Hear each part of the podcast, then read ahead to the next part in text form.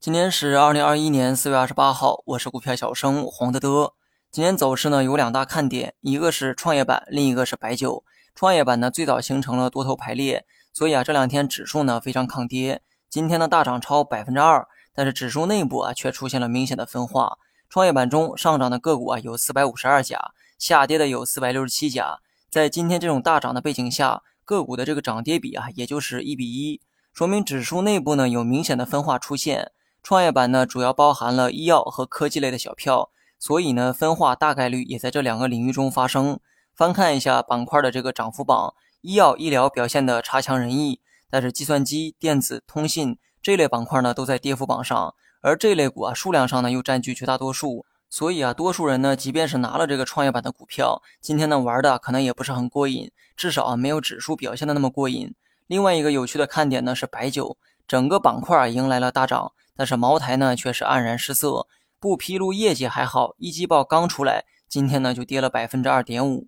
有趣的是，中端白酒啊表现的非常好，业绩呢也是明显的好于高端白酒。加上茅台的大跌呢，释放了不少流动性，资金呢更集中的流向二三线白酒。白酒呢还在靠着信仰履行着它的使命。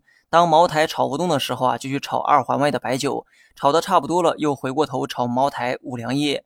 以前呢，涨的只有茅五、庐阳这些龙头白酒。这两年呢，市场玩出了新花样。信仰呢，不仅在茅台身上，而是在整个白酒身上。更有意思的是，终端白酒这个业绩啊，还真就不错。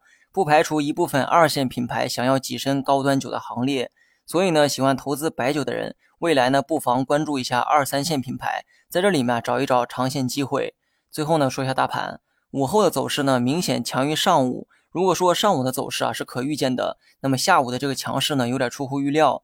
大盘均线呢有形成死叉的迹象，指数涨到五日线之后回撤，这个呢也很符合技术语言。但是午后的反弹呢高度却打穿了五日线和十日线，如果打穿多一点啊，或许呢就没啥悬念了。但是轻微的这个触碰却给第二天留下了悬念。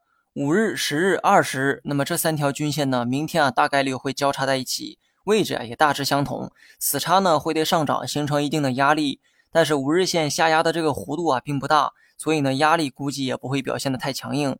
操作方面呢，我还是继续持股不动。明天的节奏呢，我暂时按照冲高回落预期，借着今天的反弹延续冲高，但冲高之后受到均线的压制又回撤一点下来。那么这种走势啊，我认为呢是比较舒服的节奏。好了，以上全部内容，下期同一时间再见。